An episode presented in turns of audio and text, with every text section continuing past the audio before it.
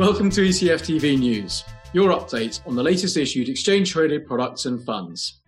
I'm Dan Barnes, and I'm going to be discussing the exchange traded funds and products that came to market over the past week with Deborah Fuhr. Deborah, welcome back to the show. Thank you. Tell us, what did the numbers look like over the past week, and have we seen any new issuers come to market? So last week we saw 20 new ETFs being listed. There were 11 issuers. Four of the ETFs were active. Four were buffer products that we talked about a few weeks ago. Five provided exposure to China. Four were new commodity products. Two were fixed income. One Bitcoin. Five thematics. One leverage and one leverage inverse. And when we look at where geographically they were placed, we saw six coming to market in the US, eight in Europe, five in Asia, and one in Latin America. When we see the new issuers, it is interesting. There's a little bit of a Russia theme here. So Norilsk Nickel has backed a company called Ridgex that launched four new commodity products. So gold, silver, platinum, and palladium. They plan to, in the future, do nickel and copper. We also have Doha Investment Company that launched a dividend focused ETF for Russia listed on the Moscow Exchange. And then XP, an issuer in Brazil, launched an MSCI Europe product, the first product in Brazil for exposure to Europe.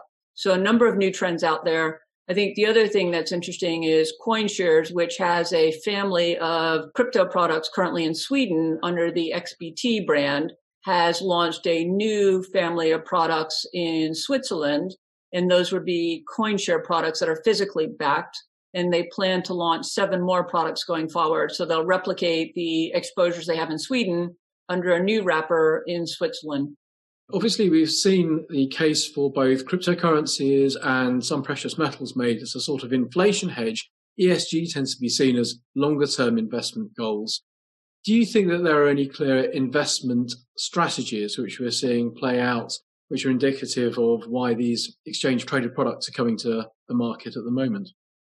Well, I think part of it is looking at the performance of crypto assets and the price movements. Many people want to find an easy way to get that exposure.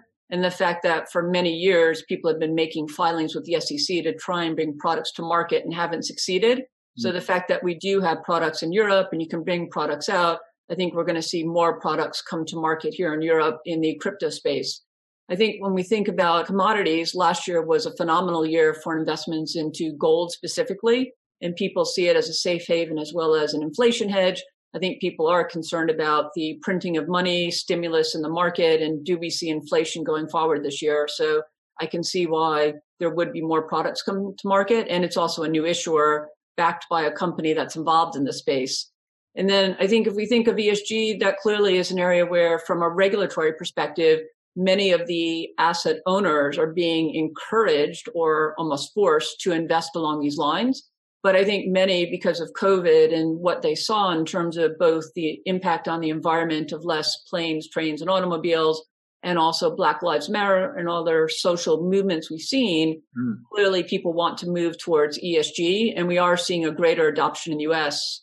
If we look at ESG, last year the assets grew by over 200%. So it's really been an area off of a low base, but clearly significant inflows. And I expect that to continue in 2021. And then sticking to the theme of what are investors looking for, we've seen another 18 cross listings, I think, this week, which again indicates that investors are getting better access to these products. Exactly. And depending on the market, sometimes it's required that things are cross listed. Other times they will just be registered for sale. Cross listing tends to make it easier for retail type investors and retail platforms to offer exposure because they usually only have connectivity to the local exchange.